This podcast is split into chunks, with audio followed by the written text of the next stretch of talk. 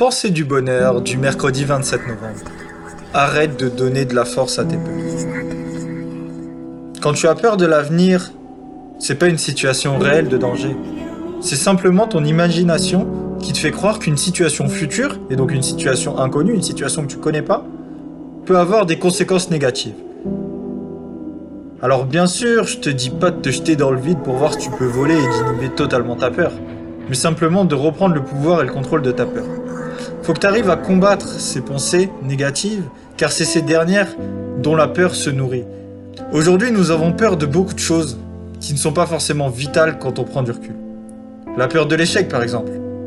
L'échec, c'est une des facettes de la réussite. Mais si tu es chaud, tu ne perds pas.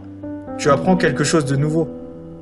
Alors, apprends à prendre du recul sur tes pensées et à ne pas imaginer le pire à chaque fois.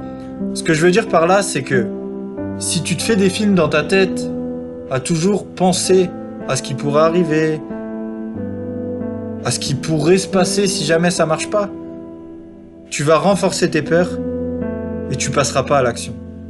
Et le fait de passer à l'action va te permettre de te libérer. Que tu réussisses ou que t'échoues, c'est pas grave. Mais si t'as envie de faire quelque chose, ne laisse pas tes peurs t'empêcher de le faire. C'était le message que je voulais te transmettre aujourd'hui. Si cette pensée vous a plu, n'hésitez pas à mettre un petit j'aime et à vous abonner à la chaîne. Merci.